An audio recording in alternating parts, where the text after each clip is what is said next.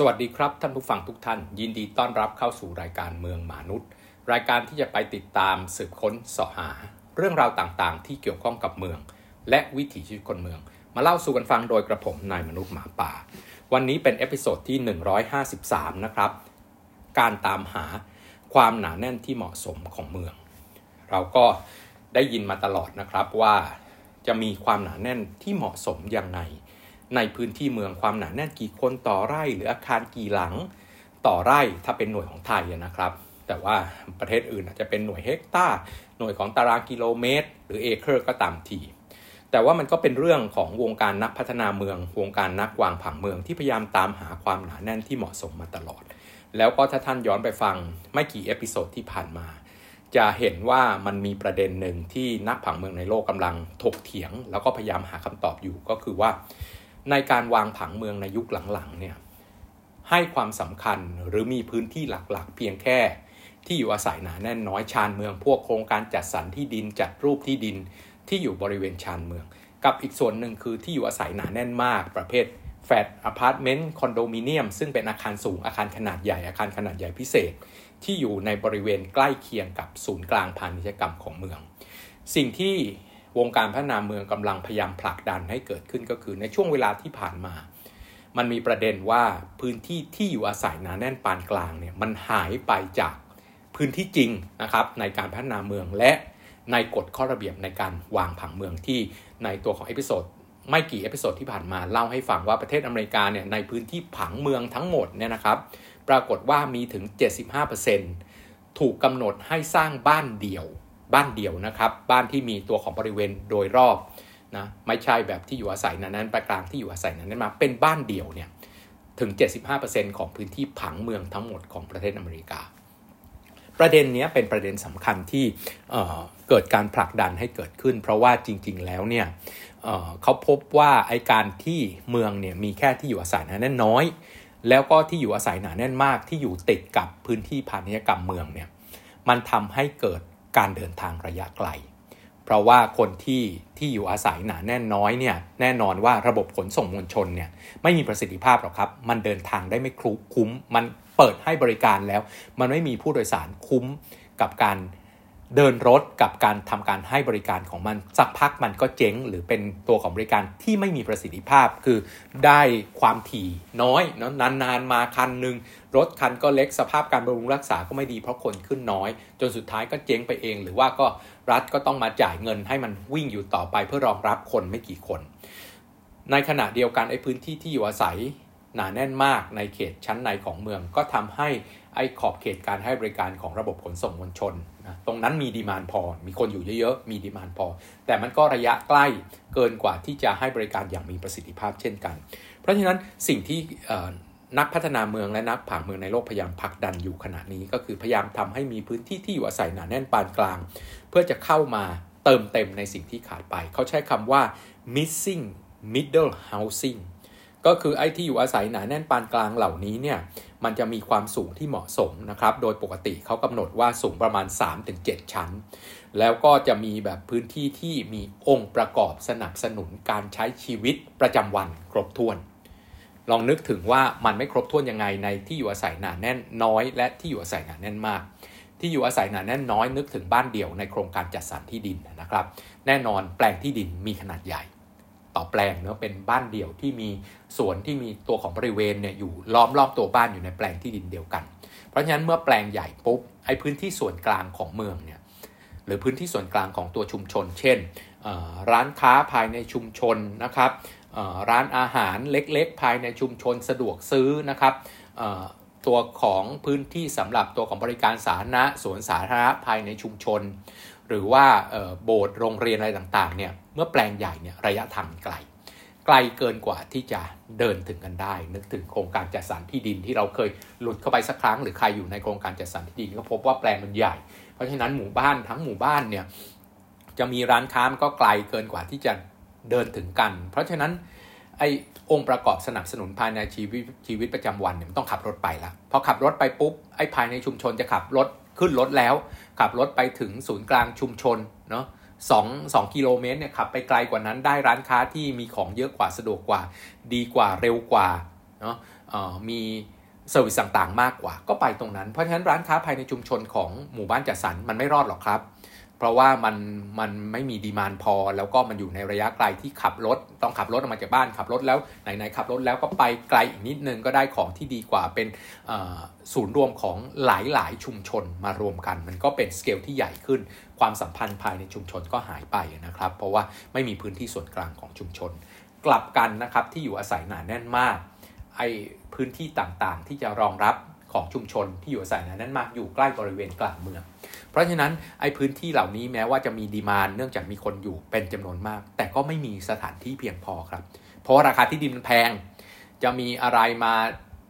เป็นเรื่องของการให้บริการภายในชุมชน เพียงอย่างเดียวก็ไม่คุ้มละสวนสาธารณะขนาดเล็กภายในชุมชนเอาพื้นที่ไปทำอย่างอื่น ได้มูลค่าทางเศรษฐกิจมากกว่านั้นเจ้าของโครงการจัดสรรที่ดินเหล่านั้นนะครับสำหรับสร้างคอนโดแฟลตอพาร์ตเมนต์ซึ่งเป็นที่อยู่อาศัยหนาแน่นมากเนี่ย เขาก็มักจะไม่เตรียมไอ้พวกนี้ภายในชุมชนเอาไว้หรอก ให้ไปใช้กับเมือง ซึ่งพื้นที่เมืองบริเวณชั้นในของเมือง ที่เมืองจะจัดหาให้มันก็ไม่มีหรอก แต่ว่าไอ้ที่จะมีพื้นที่ส่วนกลาง และมีความเป็นชุมชนที่ดีที่สุดเนี่ยคือที่อยู่อาศัยหนาแน่นปานกลาง เพราะว่ามีข้างข้างหนึ่ง demand นะครับก็มีคนมากพอ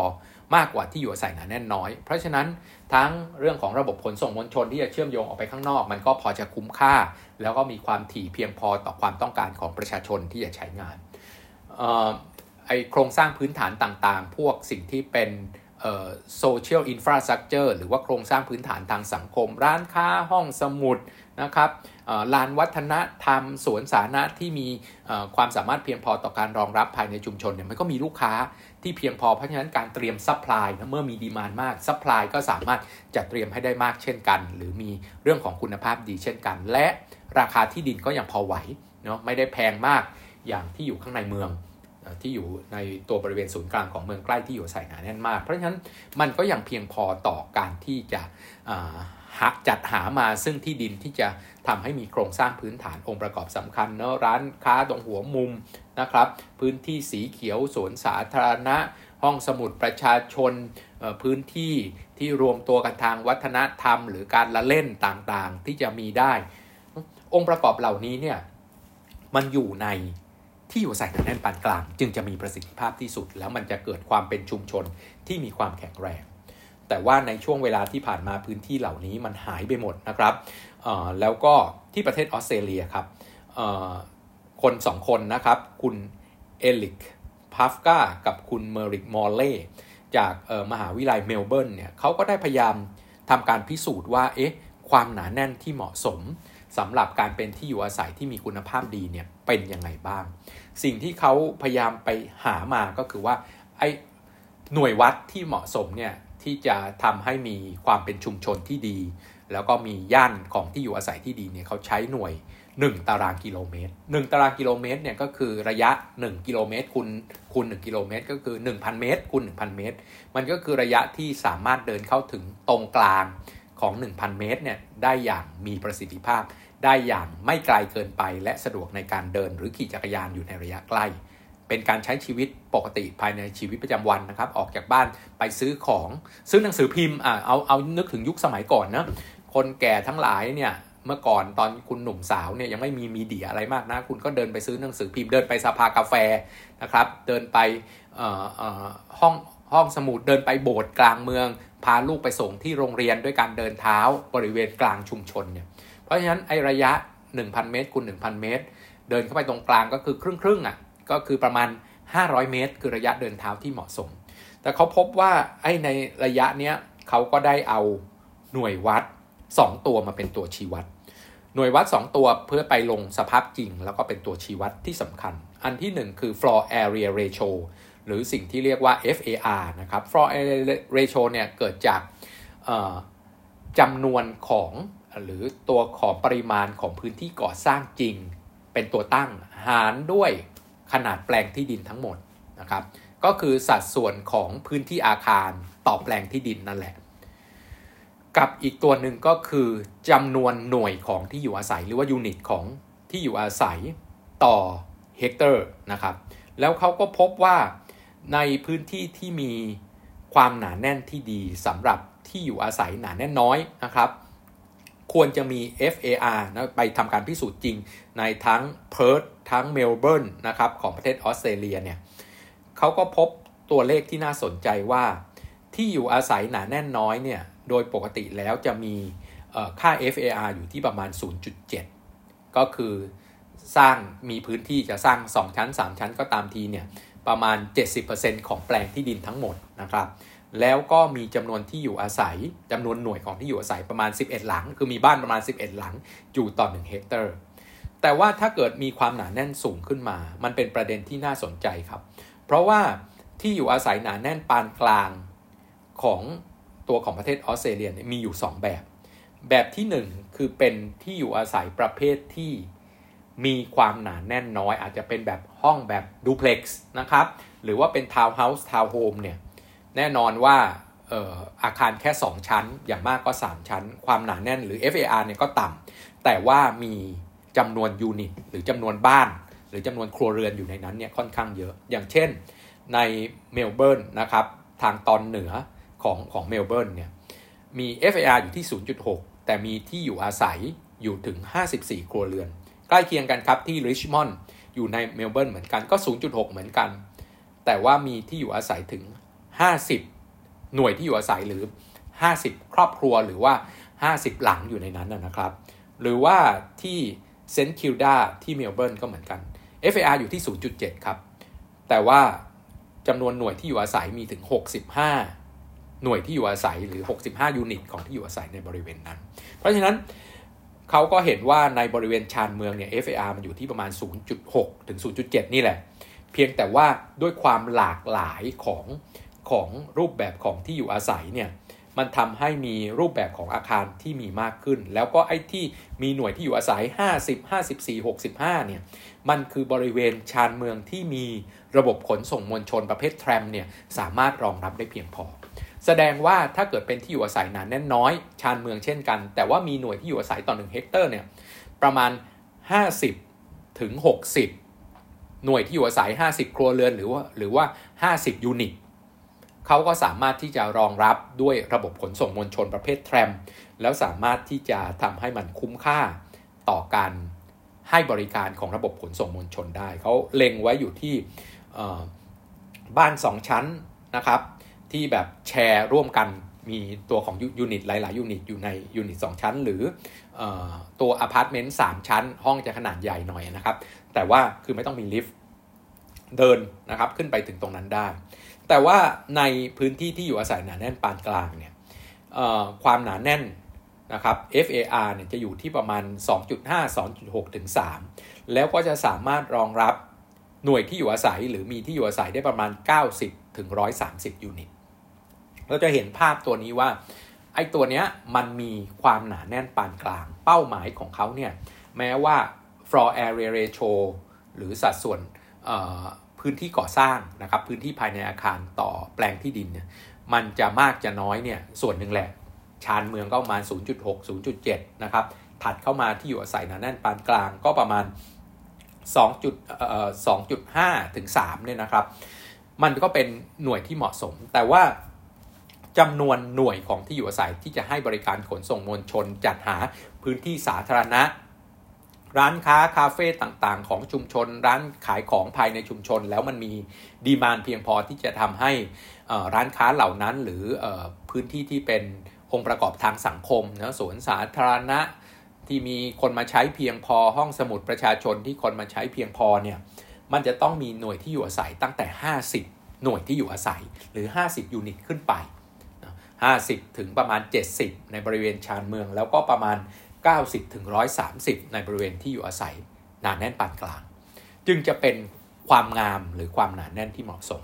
ลองย้อนกลับมาดูบ้านเราบ้างครับ เราจะเห็นว่าปัญหาของบ้านเราก็คล้าย ๆ กับออสเตรเลียแล้วก็คล้าย ๆ กับที่อื่นของประเทศของของโลกนะครับ ก็คือบริเวณที่เป็นชานเมืองเนี่ยมักจะเป็นสิ่งที่เรียกว่า gated community หรือชุมชนร้อมรั้วก็คือโครงการหมู่บ้านจัดสรรซึ่งมีตั้งแต่ราคาปานกลางถึงราคาแพง